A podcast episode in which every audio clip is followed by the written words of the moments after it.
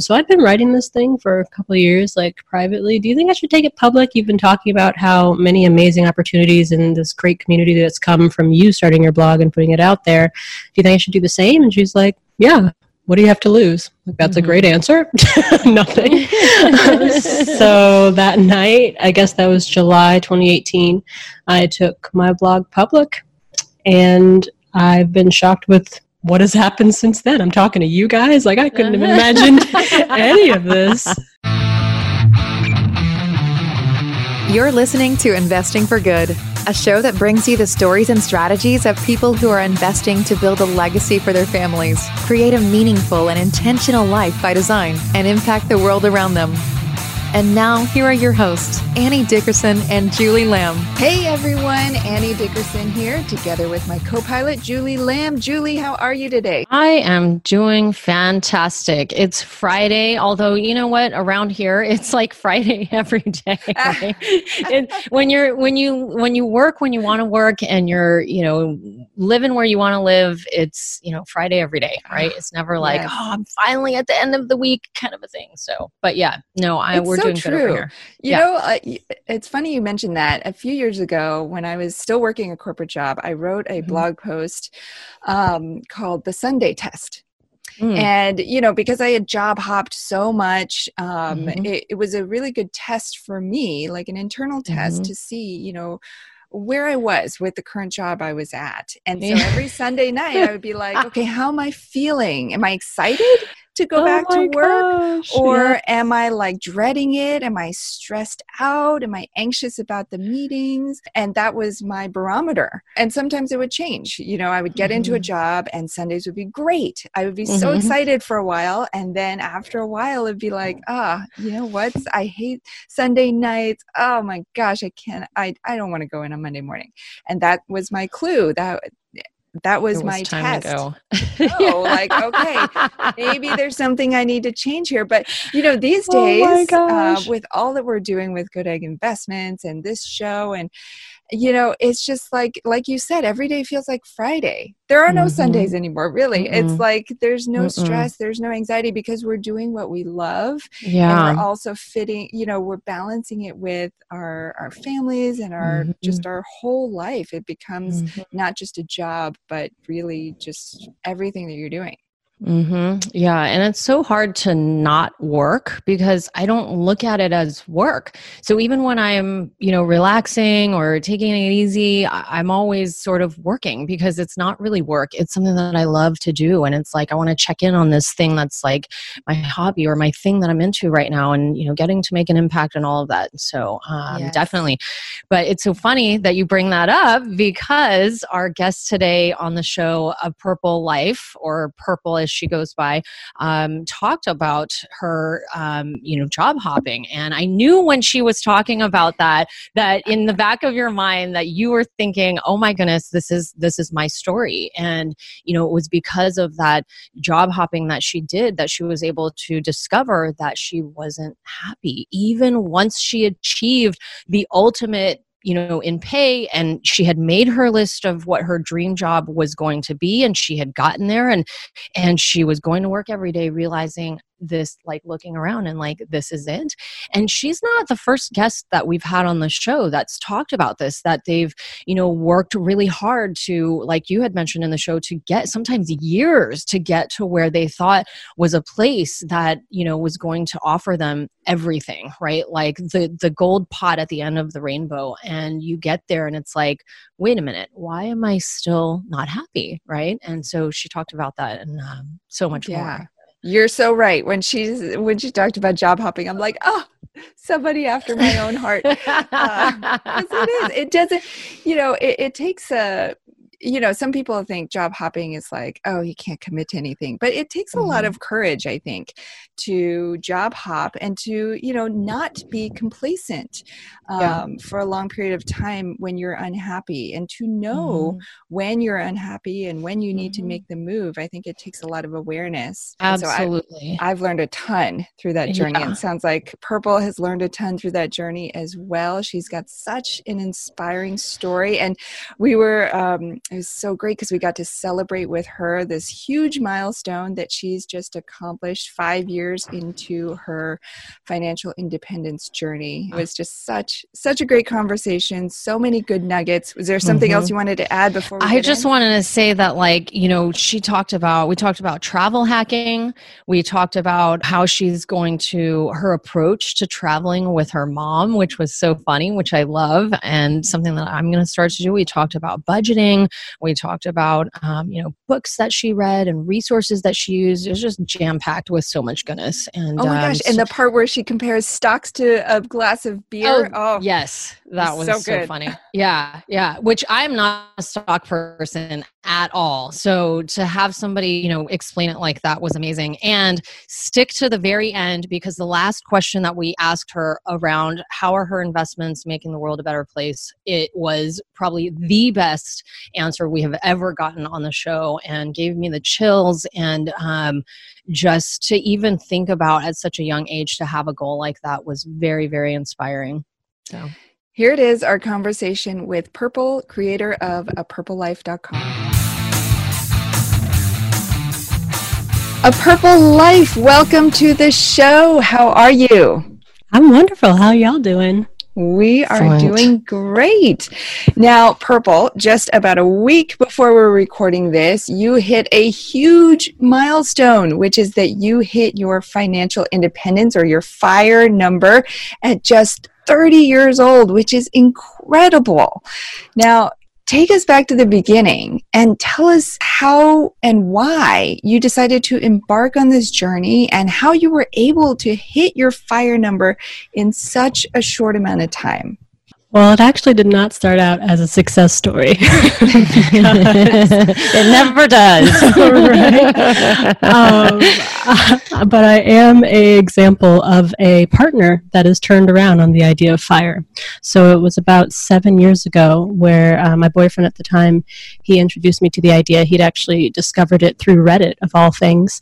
He was on a personal finance subreddit, and then it led him to the subreddit Financial Independence. And so he was telling me all about this, like, hey, if we start investing more now, we can retire really early and all this stuff. And I was like, wait, why would I want to do that? What are you talking about? and um, the background for me, I was coming at this from the angle of my mom actually retired at 55 about six years ago. Mm. And so before that, my grandparents retired at 50 from the military. And so I always had in the back of my mind, like, I don't need to think about this stuff now. Even if I start a little later and I figure it out, I can still retire at 55. That's early. That's early enough. Like, why do I, why do I need to change what I'm doing now? I'm in my 20s living in Manhattan. Like, let's go wild.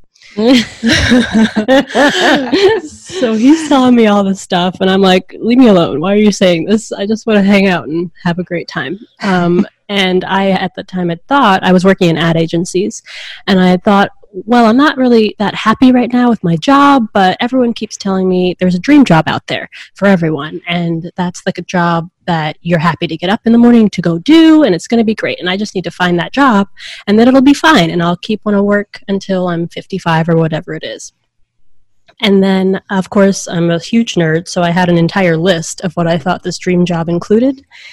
And I kept job hopping, not just to find that job, but also because I kept dodging these kind of toxic work environments. Mm-hmm. Um, and at the same time, while that was happening, I discovered that the main way to get an increased salary in marketing advertising is actually to job hop. So I kept getting these 20K bumps every time I hop about every year. Mm-hmm. Um, and I finally got that dream job. And so I went from making 35K at the beginning of my career to 68 when I got that dream job um, three job hops later, I believe. and I was like, wait, this is it? I, I, I, don't want to still get up in the morning and do this. I don't want to do this for another 20 plus years. and I was just so disappointed. So I was like, okay, partner, what, what was that you were talking about? so yeah, that was two years later. And then I listened to him. I dove in. I read everything about investing that I could because I had no idea before. Self educated about index funds and all that fun stuff. Started squirreling away all of my money that I could while still living an awesome life. Um, decided to turbocharge that by actually moving from Manhattan to Seattle. And just that move, not changing anything really, um, cut my spending in half. So I spend about 18K mm-hmm. living in Seattle now. And then I also job hopped again to go across the country and started making 85. And that was five years ago. Now currently making 113, I think. Mm-hmm. So just those job hops and then moving across the country kind of pulled both levers of spending and saving. And that's how I was able to hit 500K last week. wow. That's amazing. I mean, I, it's so refreshing to hear somebody else talking about job hopping because your 20s sound like my 20s. in, the, in the 10 years after college, I had nine jobs. Mm-hmm. Um, but, you know, each job teaches you something new and you get to know different work cultures um, and you get to go through the onboarding process a lot. So you get really mm-hmm. good at that. You get to know different processes and you get to negotiate over and over. You know, like people yeah. who work in one job for 10 years, they don't get that opportunity to negotiate their salary all over again and sort mm-hmm. of reinvent themselves all over again. So I love that part of your journey. At the point when you had gotten your dream job, you're making 68K and you're like, oh my gosh, I've made it. I've burst onto the scene. This is what I've always wanted. Mm-hmm. You know, what was it? Was it like because you had reached your goal and you were like, oh, this this is it? Like there's no more? What was the gap between what you thought it would be and what it actually was? So the job really was perfect. Basically i like i mentioned i was working in ad agencies and this new job instead of having i'm usually working client service role. Um, so you know getting yelled at all day for things i didn't do.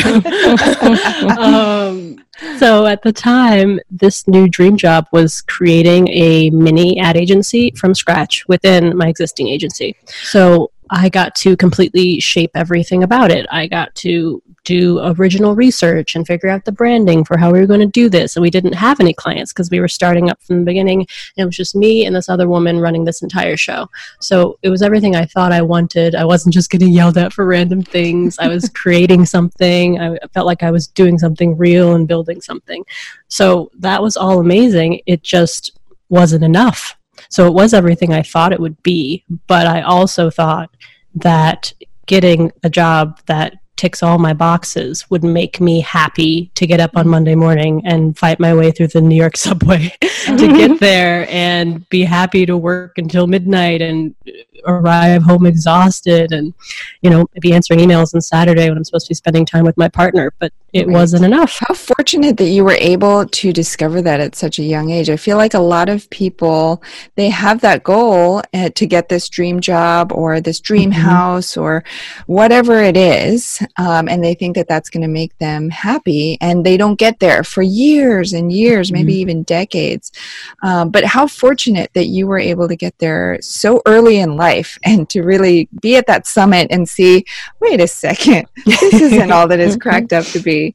So that's really cool. So tell us what happened next. So you discovered that it wasn't all that you it was cracked up to be and mm-hmm. then you mentioned you dove in head first. You learned a ton. So tell us about that journey. What did you do what books did you read does anything stand out from that from that journey? So I read every book and blog I could get my hands on. the New York Public Library was like, "Why are you still here?" Um, so I started by reading. I think it's um, the usual Mr. Money Mustache, uh, Mad Fientist, JL Collins, and H.com. This is before he came out with the book Simple Path to Wealth, and all the information was on his site. So his stock series really like opened my eyes because I had always assumed that finance and investing in particular was just too complicated for me to figure out. Mm-hmm. Um, but he explains everything in really down to earth terms. He explains the stock market while talking about it like it's a glass of beer. And I was like, I can get behind this. I know what you're talking about. So that really started to click with me. And then also at the same time, I read Your Money or Your Life by Vicki Robin. And that completely opened my eyes to like the psychological, emotional aspect of money because I had never never thought of every dollar I'm spending as literally the life force that I gave for that dollar. Mm-hmm. And once I did that, I was like, okay, maybe it wouldn't ruin my life to like reassess this hundred dollar a month AT&T bill I have. like mm-hmm. maybe there's an easier way to do this.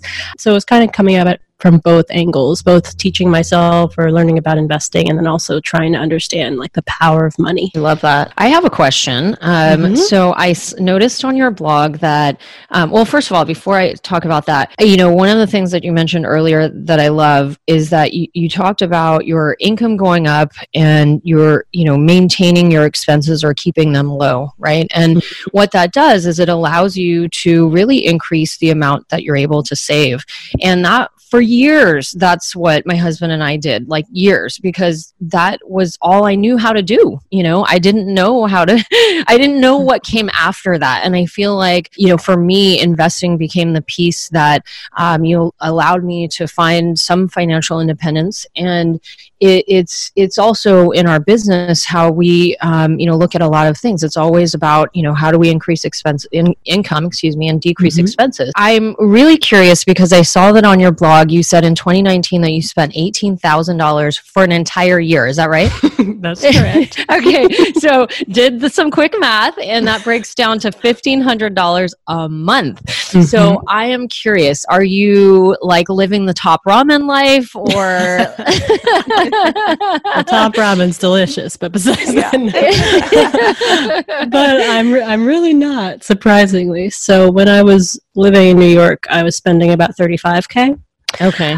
But just making that move to Seattle mm-hmm. between the difference in rent and just right. like general cost of living, uh, it's about half out here, even though we have the same salaries. Um, and then also the difference in taxes that's hmm. basically the only thing. So I didn't actually change my lifestyle. I love eating. I eat keto, mm-hmm. so that's usually a lot of meat and expensive things. Mm-hmm. Um, I love going to lake houses and traveling and doing all this fun stuff. So yeah, I, I don't live that top ramen life, though it is yummy. okay, okay. So now I want to ask then because mm-hmm. I am so intrigued by this when I when I hear other people talking about this and people get intrigued when I talk about this as well when I'm able to do certain things or live a certain way and I'm like, yeah, I I just spent whatever X dollars, right? And they're like, "What? How did you how did you do that?" So tell me how you are able to because I think you talk a little bit about this on your blog too, how you're able to keep your expenses like live that kind of a lifestyle but keep your expenses so low. Like what is the secret behind that? No secrets, but a few caveats. So I make a few choices in my life that are just preferences for myself that also mm-hmm. just happen to lend to lower expenses. So, for example, I don't personally want to own a house, mm-hmm. and I don't. I don't own a car and I don't want to. I'm not having kids. And those three things kind of have a lot mm-hmm. of impact um, on my expenses. So, yeah, we were renting a uh, one bedroom apartment in Seattle downtown so we could walk to Pike Place when it was open and the Space Needle and all this fun stuff. We mm-hmm. intentionally mm-hmm. um, got that place so that we could both walk to work. Mm-hmm. So don't even need to take a bus, even though we could. And the car thing, I grew up in Atlanta, so I'm just, I'm done with traffic and sitting there and cars, and I can't do it anymore. So those choices just kind of made my overall large expenses relatively low and so the rest i can just do whatever i want with like i mentioned that lake house someone invited me to mm-hmm. one last july and i didn't even think about it i didn't even check my budget i was just like mm-hmm. i want to do that let's go so right. just having those like large expenses i'm pretty sure just rent and my monthly bills are like 60% of my budget every month mm-hmm. so mm-hmm. just having that like locked in at relatively low amounts mm-hmm. the rest doesn't matter as much so i can just have fun Right. Yeah. I feel like that's such a good point is, you know, just remembering or sitting down, I guess, and taking the time to really ask yourself what is priority, what mm-hmm. must you absolutely have, and what is really important to you. And you set aside a budget for that. And then everything else, it allows you kind of like that flexibility, you know, like like you're saying, with two of like the biggest expenses to be able to, you know, then take that money and live your life and mm-hmm. do the things that you want to do and do the things that are enjoyable for you. And I think a lot of people people get caught up in this idea of, you know, well, I'm now making $113,000, so now I'm going to go spend it all. and it's almost like becomes like a, a hunt for for spending, right? Like mm-hmm. what can I spend this on? Okay, I made I made it, right? I have my dream job. I have $113,000 a year coming in. I made it. I need to go out there and do something with it so that I can feel like fulfilled right mm-hmm. and i feel mm-hmm. like that's such a trap that like so many people including myself fell into you know when i was working and it just becomes sort of a hamster wheel you know where yeah. you're you're just always looking for more and more and more and more and it's never enough it doesn't matter whether you make 113 or you know 1.3 million. It just would never be enough. Um, and so i love this this idea of sort of you know really trying to ask yourself well what is what is enough for me so that i can live my life and have the freedom to say well hey yeah i want to go out on the lake house for you know however long you're going. Mm-hmm. and so i so i love all of that. So now i'm curious because um, with most people when it comes to fire there is this other element. So once you've got your expenses and your income and you've got all of that you've got it under control you've really increased your ability to save you've got the net worth what next? Like, there's got to be an investing component, right? And I'm curious to hear about that. And I'm sure some of the listeners are as well, because I was in a place too where it was like, okay, I did all of those things. I did all the things, did the Suze Orman, did all that stuff, no debt and all of that. And I still don't feel like I'm any closer to retiring. So, tell us a little bit about what you're doing for investing. Sure. So, really simple. And because of all of the caveats I mentioned in my strange lifestyle, extremely aggressive. So, I'm actually 100% in stock index funds. Interesting. And how did you learn about that? To feel comfortable? It really was the um, stock series by Jim Collins, and then also reading a lot of investment books, Bogleheads, um, A Random Walk Down Wall Street, all those kinds of books until I felt comfortable dipping my toe in. I believe I started by um, opening a, a, traditional IRA with Vanguard, and I was like, "Ooh, look at me! Here we go. Let's see what happens." and that was, I guess, five years ago, and here we are. I'm so curious about you mentioned earlier on you'd read a book or a blog um, that talked about stocks or like a glass of beer. Can you tell mm-hmm. us more mm-hmm. about that? That's so fascinating. Sure. Yeah, it's uh, jlcollinsnh.com, um, written by Jim Collins, and he came out with a book called The Simple Path to Wealth a few years ago, which is fantastic. But he was explaining how uh, when you look at the stock market price, day to day, it just fluctuates wildly. And people are like, what is up with that? And that it's actually made of two components. One is it's he explains it like if someone poured you a beer into an opaque glass and you can't see them pour it so you don't know if they poured it properly like down the side so there's no foam or if they just went wild and poured it in the middle and it's like mostly foam so it's made up of two aspects one the good stuff the beer like the actual mm-hmm. operating businesses and what they're doing and what they're earning and the foam which is just like daily trading noise and you don't mm-hmm. know how much of the daily stock price is each. So I was like, oh, oh my gosh, okay, that kind of makes sense. Like, if you're telling me to invest my money in this thing that's like a wildly bucking bronco, how am I supposed to know? It's because it's made up of those two things, and it's the beer that matters, and it's the beer that makes the stock or the overall stock market rise forever because of the actual operating businesses, not like all the noise that's happening. Right. Mm-hmm. Oh, that's fascinating. Totally. I love that. I've never mm-hmm. thought about it like that before, but that makes total sense. There's the beer, the good stuff, the what's actually happening with the company, and then there's the, you know, the foam, that which is like, you know, day traders or whoever is coming mm-hmm. in arbitrarily trading the stocks. So that's fascinating. Okay, so now I'm curious. With everything that's going on with COVID, mm-hmm. has the foam increased? Great question. I'm not sure because, well, this is the other reason that I just like sock all my money away. I don't buy individual stocks because every time I think I understand or can guess what the stock market is about to do, it's like, watch this. Right. Because, of course, I'm like, oh, we're shutting down the entire world because of COVID to protect our citizens. And so obviously the stock market's going to plummet, and it did. But then it's like, actually, this isn't as bad as we thought. It's fine. And I'm like, wait, what do you mean it's fine? and, and, so we had that dip in March. And then since it's just going to be like, no, actually, look at all these tech stocks that are bringing innovation that would have taken 10 years and it happened in three months because it had to. Like, look at all these companies that are thriving, all these um, grocery delivery companies, or all this mm-hmm. other stuff. So, yeah, every time I think I can guess, I'm wrong. So I'm just mm-hmm. going to keep my guessing out of it. and so, for everybody who might be listening, who who might not have much stock market um, experience, tell everybody what an index fund is and why you invest in index funds versus perhaps individual stocks or mutual funds or anything else. Mm-hmm. So, exactly because I cannot predict the future. so, um, even people whose entire job it is to predict the future, as in where a stock price will go, so you can buy it now and assume it'll go higher so you can sell it tomorrow. Um, even they are not statistically great at it when compared to if you buy an index fund. And usually, at least the index fund that I'm in, um, Vanguard Total Stock Market Index Fund, has all the publicly traded companies in the US. So I think that's about 3,500 of them. So when you buy an index fund, you're buying a little piece of every single company. So you're not guessing on which will be the next HelloFresh or which one will be anything else.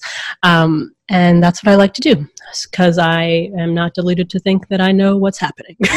so I'm just putting, I guess it's, yeah, it's my eggs in all baskets, and some mm-hmm. baskets will pay off. And yeah, does that answer your question? yeah, so it's sort of like a set it and forget it. You sort of mm-hmm. minimize your risk by diversifying across all these different companies and industries. So mm-hmm. if any one of them flops, or if any one of them, um, you know, goes through the roof and does really well, then it all sort of balances out. Out. Exactly. We'll get back to our conversation with a purple life in just a minute. Have you been thinking about investing in real estate but aren't sure you have the time or the desire to manage the investment? Perhaps you're afraid, like we were, that you'll make the mistake of choosing the wrong market or the wrong team and lose your entire investment. Well, that's exactly why we created the Good Egg Investor Club. We do the work of identifying solid real estate investment opportunities in the best markets around the country and then partner with you to acquire these investments and then we'll all share in the returns. We'll identify the growing markets, strong, experienced teams, and the solid deals. We do all the heavy lifting of managing the tenants and the renovations, and as a passive partner, you get to enjoy all the benefits of investing in real estate monthly cash flow, long term appreciation, and the ongoing tax benefits. When we first discovered passive investing through real estate syndications, we realized it fit perfectly into our busy lives. We could put our money to work for our families, work less, and get more time back in our days so that we could focus on what matters most and discover our true passion and purpose in life. We've now helped hundreds of people invest passively in real estate syndications and are seeing the positive impact it's had on their lives. We invite you to partner with us by joining the Good Egg Investor Club today so you can start putting your money to work for you and get more time back in your day. Because we know that when people have more time in their days, they can do the true work they were intended to do and the world will be a better place. To sign up for the Good Egg Investor Club, go to goodegginvestments.com slash invest and we'll take it from there. That's goodegginvestments.com slash invest. And now, back to our chat with a purple life. And so I'm curious now that you've hit your fire number, has your i know it hasn't been that long mm-hmm. but has your life changed in any way? Do you anticipate mm-hmm. your life changing in any way? Well i'm quitting my job in two months. Congratulations. Thank you. Oh my goodness. Wow. I what are you I still do? yeah lay face down for a while. Oh my god. No i was um I actually planned this entire retirement victory lap with my mom but oh. obviously that's been right. postponed. no. but that's okay. That's okay. Um, so instead, we're actually moving. I'm coming to you live from my apartment floor because it's our last day in this apartment. In oh my goodness! yeah. so um, after I quit in two months, uh, until then, we're living in a few Airbnbs in different neighborhoods around Seattle. Um, Oh, but fun. then we're moving to the East Coast to be near our family until Hmm. um, international travel commences again. Yeah. wow. I wish I could do that. Yeah. I wish I could just be like, yeah, we're going to move out of this place and live in a few Airbnbs. I, I still haven't written it off entirely, but when you have three three young kids, it, Mhm. it complicates things a, a little bit. But yeah, so I when you go out to travel the world again, I'm wondering how do you plan a trip like this because I was also planning a trip like this next year. And then obviously with everything happening I don't know if that'll happen but I mm-hmm. don't even know where to start you know and obviously with my situation I have three young kids. So it, you know there's a different layer of complexity to trying you know in terms of like trying to understand you know how I'm going to take them from place to place and keep them educated and all you know hospitals doctors insurance and all these things but what are sort of like the first steps that when you think about planning a trip like that like i'm assuming and i don't know correct me if i'm wrong but is it like a trip like a year? Do you plan a year? And or is it just open ended like i'm just going to go and see where the wind takes me? Or how do you even start planning a trip like that? Well, I am probably a very bad example because um, this trip was based on my mom wanting to go in the Etihad first class apartments. Uh-huh And so she literally reverse engineered it, said, Where does this plane fly? And that's how we decided where we were going. Uh, so, yeah, I don't know if I mentioned, but I'm really into travel hacking because I do Uh-huh. like luxury flights. And my mom's a she's a fancy lady. So, when I was trying to decide how to both still go on these vacations with her and not completely blow my budget, Uh-huh. um, I got into travel hacking. So that's how we're able to do that. And so she said, Oh, well, these Etihad apartments fly to these places. Where do you want to go? I was like, Oh, one of them's Australia. I really want to see the Great Barrier Reef. Let's Uh-huh. go. Uh-huh, So uh-huh, uh-huh. That's how we did that. And then we were like, oh, we're already over there. We should go to New Zealand as well. And oh, it's really close to Singapore. So then it just spiraled from there. And, Uh-huh, uh-huh. um, and then suddenly we are going to be traveling for like three months. So I don't think I'm a great example, but that's how we did it. That, Okay. You know what? That that sounds exactly like how we travel too. My husband is big into um, travel hacking as well. So we've got I, my wallet is full of like ten different credit cards because he's like, "Well, use this credit card for the these purchases and this credit card for these purchases." I can never get it straight, and then he's always changing them up.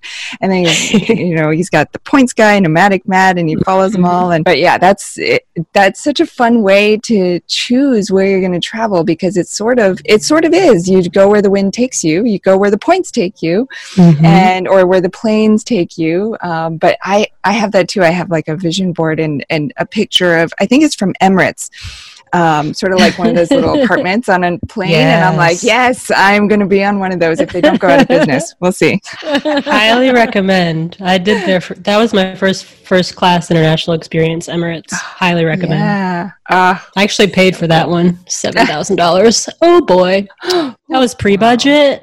Yeah, those were the good days. no, actually, I was so upset because like six months later, I learned about travel hacking and that I could have travel hacked that instead of spending. okay, so uh, I half my have budget. I, I need to ask what is travel hacking because I don't even know when you when you're referring to that. I'm sure some of the people who are listening as well don't know what that means. What does that mean?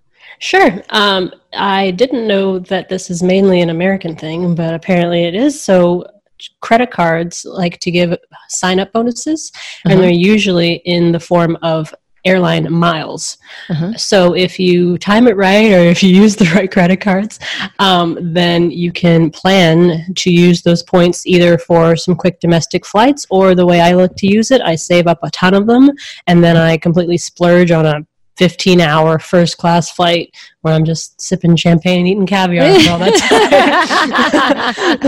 time. so that's travel hacking. it's wild. Yeah, that is super wild. Okay, I need to look into more of that. Is there, Mhm. if you were to give somebody, like, if you were to school somebody really quick on travel hacking, like the top three things they need to go out and do, what would that be? Figure out where you want to go and Okay. in which like airline class. Um, so then you, have a general idea of how many points you need and then figure out which credit cards you can use to get those points. Um, the points guy was just mentioned is a great example. Um, they have on their site both like for every kind of flight exactly the cards that they would suggest you use to get mm-hmm. those. And then they also have monthly valuations of those points. So mm-hmm. that's how I determine oh, this flight home uh, to the East Coast is $500. Should I use my points or should I just pay in cash? So they mm-hmm. say, oh, this month Chase Ultimate Rewards are worth two cents per point. And so I was like, oh, this is a good deal. Is it better than that or worse? And so I can make that decision. So it's a little too complicated, but basically just decide where you want to go and what cards you need um, and how to hit. There's usually a um, spending limit, like a spending minimum you have to hit within a certain amount of time. So plan for that and then do what you got to do. Interesting. Okay. And if you were to recommend one particular credit card that you think is like the one, which one would that be? I really can't just because they're all different and all depending right. on which airline you want to fly. For me personally, the only credit card that I actually have kept over the years and pay the annual fee for is the Chase Sapphire Preferred. Okay. But that's one because Chase Ultimate Rewards are pretty flexible. I think they have like 10 airline partners. And then also because they usually have really high valuation for those points. And I use the card as travel insurance, which is absolutely amazing. Yeah. And I've had to use every single year because I have horrible flight luck. oh, no. and it really helps me knowing, like, okay, if I have to get a last minute hotel tonight and whatever else, it'll be covered by Chase. It's fine. So that helps me, like, emotionally. okay, cool. I do have that Chase Sapphire card um, mm-hmm. and we did we d- I, I might be travel hacking and i don't even know it sounds like you are because i do have that card and we did mm-hmm. use a lot of the points to um, pay for our trip last summer to hawaii but i think part of it is i have five people in my family yeah. and so it's like mm-hmm. that exponentially makes everything like you need five times more the points so mm-hmm. but anyway cool i'll have to i'll have to look into that um, one thing i did notice also on your app or on your website that i was curious about was this um, budget app called i don't know how i don't know if you pronounce it ynab or ynab can you YNAB, tell us a, yeah. tell mm-hmm. us a little bit about that because I think that you know for people who may just be starting out and who are like, okay, I don't, I, I don't have any money to invest, right? Like I hear mm-hmm. that so often, and I think you know, if people can really get a hold of their budgets and stick to it, which it sounds like you were able to do with this, and I love the example that you gave um, of sort of swapping one expense out for another and sort of knowing that, you know, okay, if I'm going to do this tonight, then I have to lose out a little bit on this other expense. Mm-hmm. But tell us how you use that and how it, you know, sort of helped you get to get to your goals because I may need to, you know, use this app myself um, to to encourage budgeting. Right? I have a budget, but I never stick to it. It's like, oh, this comes up or that comes up. So tell us a little mm-hmm. bit about that real quick. Sure. So yeah, it's pronounced YNAB and it's youneedabudget.com. I've been using it for over five years now. Um, mm-hmm. and I think you should definitely check it out for a couple of reasons. One, because they have a pretty um, well, pretty lengthy um, free trial. So I think it's like a little over 30 days, 34 days or something. Okay. Um, but also, it's kind of almost an anti budget, which works for me because I've never said, okay, right.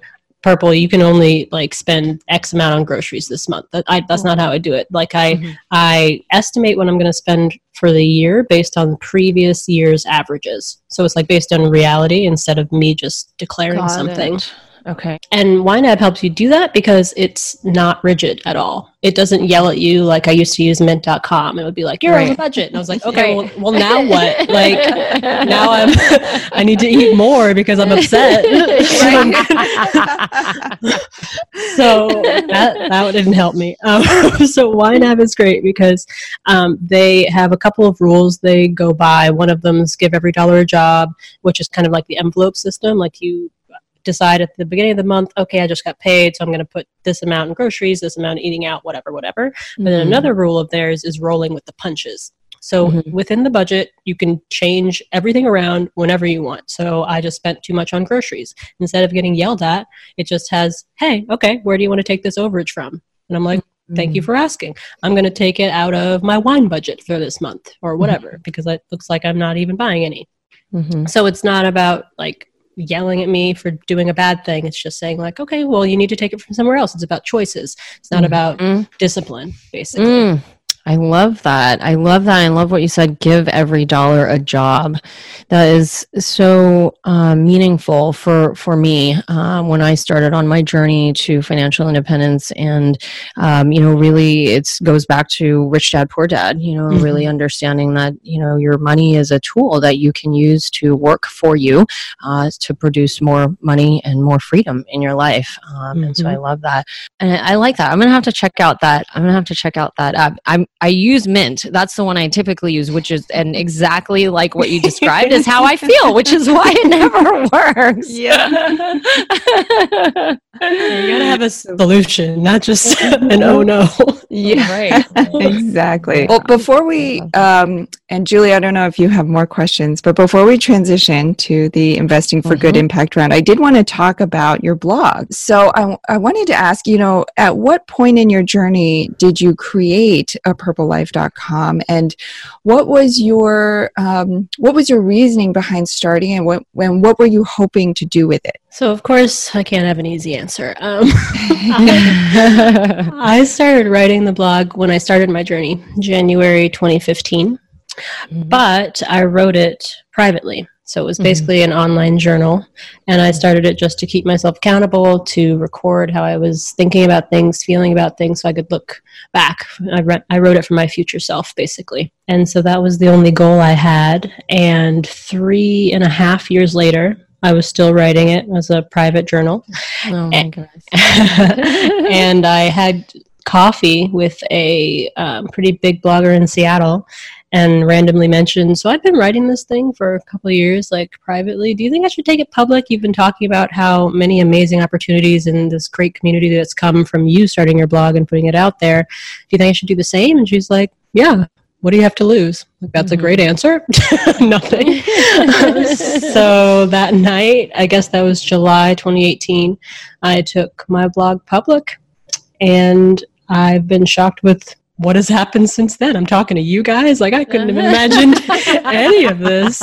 oh, that's so cool. That's so wild. It, it's like same for Annie and I. I feel like it's just been such a fun, wild journey. You never know where you know things like this um, will take you. Um, Mhm. But that's And- so cool. What does a purple life mean to you? What does it mean to live a purple life? So, background I've always been obsessed with the color purple. Um, I, well, I have purple hair most of the time, not all the time. Got to keep people guessing. I'm unintentionally currently wearing purple slippers and a purple dress. Uh, and now that I'm realizing my notes for the show are written in purple. So I've got a problem Oh with the purple obsession. But I was just literally that night after having coffee, I was like, what should my name be? What, what, is different about me? Like oh i'll use this picture of me with purple hair um, but what what should be my name? And a purple life came up and i was like what is that? And so to me a purple life is just kind of a slightly different life a life that you know marches to your own drum. You don't have to worry about people thinking you're weird because you got bright hair or whatever you're just living your life over there and having a great time That's so cool. I love I that. love and that. that's so much of what Julie and I are all about with, you know, our investments in real estate Mm-hmm. and helping to, you know, create a better life for our families and live a meaningful life by design. And Mm-hmm. it's through so much of that, taking conventional wisdom and looking at that and saying,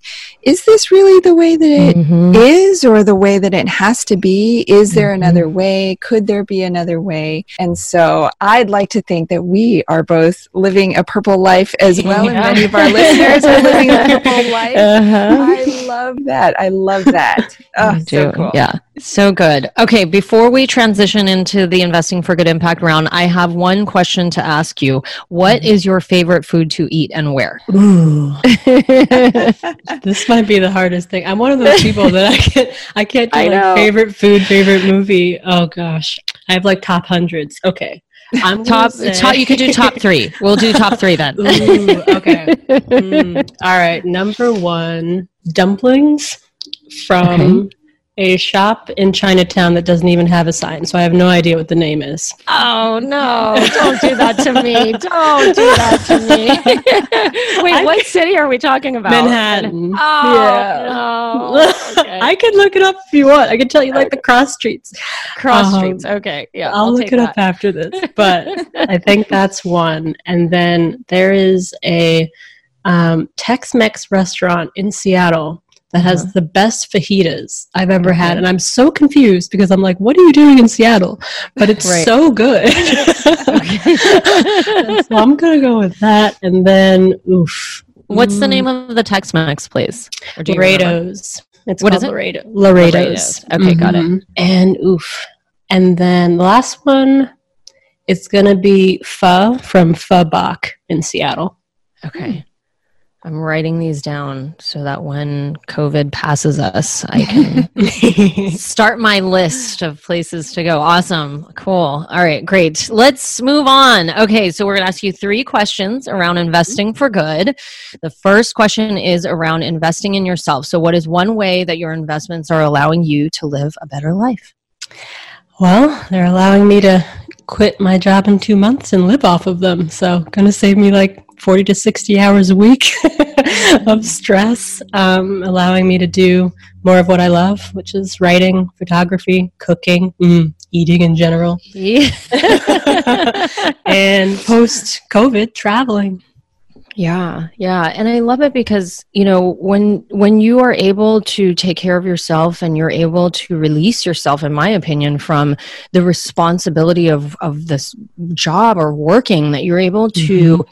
you know live a life that is unique to you and one that makes you very happy. And when you think about that, if you can think about all the people in the world, if they could do the things that would make them happy, and you never know where that's going to take you, right? It's just like a purplelife.com. It's like you never knew that it was going to impact all of these people and help all of these people, Mhm. you know, on their journey. Some you probably may have never even spoken to, and you don't even know that they're following you, and you don't even know that you're impacting their lives, but you are.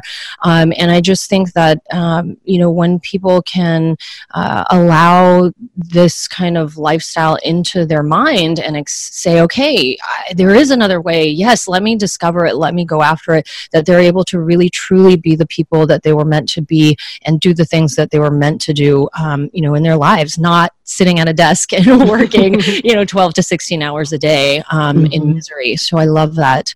Okay, second question is investing in others. So, what's one investment strategy or travel hack that you might be able to share um, with everyone listening um, that'll help make an impact in their lives? Well, in addition to travel hacking, um, I would give the advice of a general hack, which is to be open to money conversations Yep. if you're not already. I personally share everything with people if they ask. So, my salary, my rent, my net worth, whatever. um, people rarely do ask. I understand because it's taboo in our society right now. But when those conversations happen, it's powerful. For Mhm. example, um, recently I shared someone at my work asked my salary and I shared it and we discovered that she who was recently promoted and another one of my colleagues um, who was actually a woman of color were being wildly underpaid. Um, so now they are fighting for what they deserve for their position and that never would have happened if we hadn't been open with each other. I love that because it's I've I've always been open about talking about money and finances and it's been something that has always sort of followed me around. And you know over the years it's something that I was always met with sort of this almost like a turned off um, Mhm. response from people, and and I never really knew why. Um, and and I still I don't know if I even know why now. And even you know when I post something on Facebook that's related to something around money, I almost feel with certain people, not with everyone, because most of the people on Facebook are real estate folks, and so they get it. But there's almost like this feeling of of taboo, like you said, like Mhm. it's something we shouldn't be talking about, particularly as women. Um, and I feel like there's sort of this unspoken, you know, sort of stigma around women and, and money and how they shouldn't be you know talking about it and so um, i love that uh, that you you're encouraging people to do that because i think it's important All right, investing in the world. Last question. So, what is one thing that you're doing right now to make the world a better place? So, in addition to just providing representation, I'm a black woman. So, by um, just showing an example of an alternate path, mm-hmm. uh, that's one of the reasons I did want to take my blog public because there's a stereotype that it's all like white male mm-hmm. tech bros over here. it's mm-hmm. not true. Mm-hmm. It's, it's, for everyone.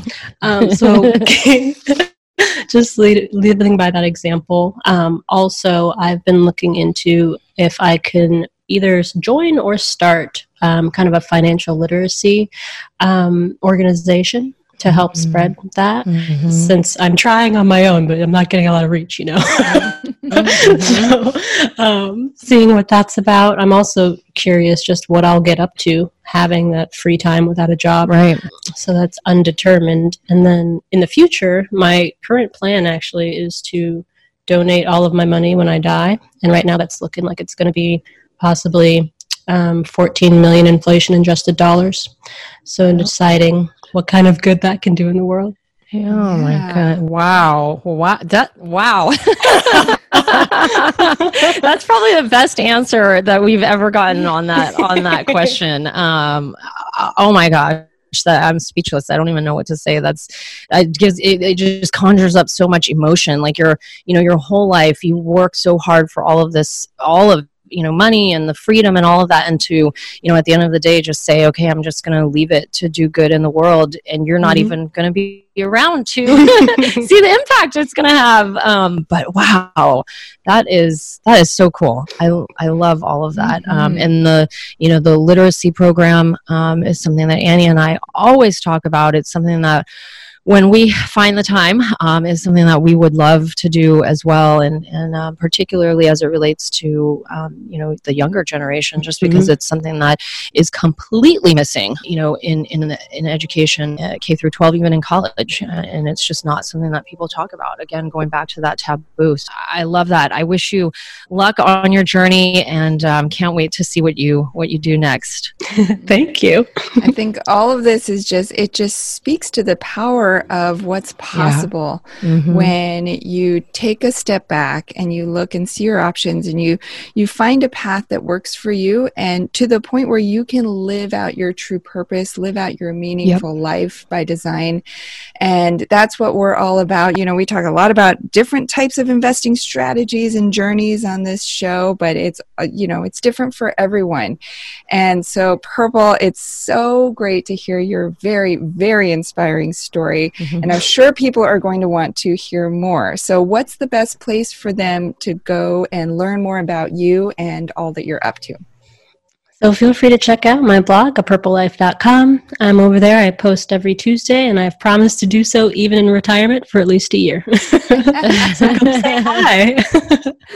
Perfect. Well, Purple, thank you so much for sharing your journey and your wisdom with us today. Purple, creator of a purplelife.com. You've been listening to Investing for Good, the number one podcast for people like you who are investing to build a legacy for their families, create a meaningful and intentional life by design and impact the world around them. For more resources, check out goodegginvestments.com slash podcast and be sure to join the Investing for Good Facebook community. And don't forget to subscribe and give us a five-star review so we can continue to bring you amazing new conversations every week. Until next time, keep investing for good.